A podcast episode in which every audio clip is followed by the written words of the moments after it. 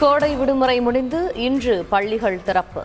மாணவர்களை வரவேற்க தயாராக உள்ள பள்ளிகள். கல்வி கட்டணம் வசூலிப்பதில் தனியார் பள்ளிகள் கண்டிப்புடன் இருக்கக்கூடாது. பள்ளிக்கல்வித்துறை அமைச்சர் அன்பில் மகேஷ் அறிவுறுத்தல். சொந்த ஊர்களிலிருந்து சென்னை திரும்பும் பொதுமக்கள். பெருங்களத்தூரில் கடும் போக்குவரத்து நெரிசல்.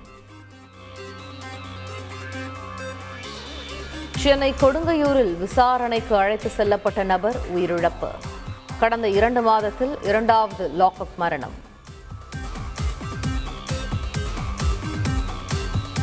கொடுங்கையூர் லாக்அப் மரணம் தொடர்பாக ஐந்து போலீசார் சஸ்பெண்ட். வடக்கு மண்டல காவல்துறை கூடுதல் ஆணையர் அன்பு பேட்டி.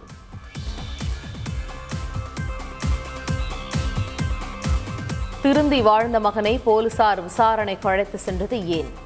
உயிரிழந்த ராஜசேகரின் பெற்றோர் குற்றச்சாட்டு.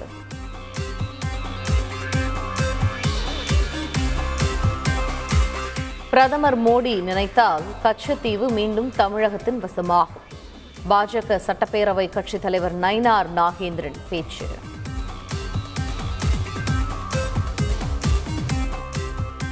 தமிழகத்தில் விரைவில் மின்சார கட்டணம் உயர வாய்ப்பு. எதிர்க்கட்சித் தலைவர் எடப்பாடி பழனிசாமி சூசக தகவல். தமிழக சுகாதாரத்துறை செயலாளர் ராதாகிருஷ்ணன் கூட்டுறவு மற்றும் உணவு பாதுகாப்பு துறைக்கு மாற்றம். புதிய சுகாதாரத்துறை செயலாளராக செந்தில்குமார் நியமனம். உள்துறை செயலாளராக மனீந்தர் ரெட்டியை நியமித்து தமிழக அரசு உத்தரவு. திருச்சி தென்காசி ராமநாதபுரம் தருமபுரி மாவட்ட ஆட்சியர்களும் பணியிட மாற்றம்.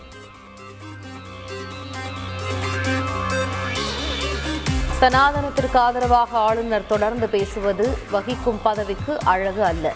சொல்லிய கருத்தை திரும்பப் பெற வேண்டும் என திமுக வலியுறுத்தல்.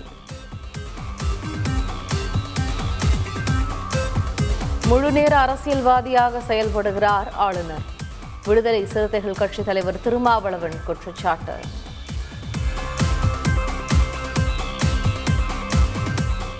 சனாதன தர்மம் குறித்து ஆளுநர் பேசியது கண்டனத்திற்குரியது. இறையாண்மைக்கு எதிராக பேசுவதாக மார்க்சிஸ்ட் கம்யூனிஸ்டின் மாநில செயலாளர் பாலகிருஷ்ணன் கண்டனம்.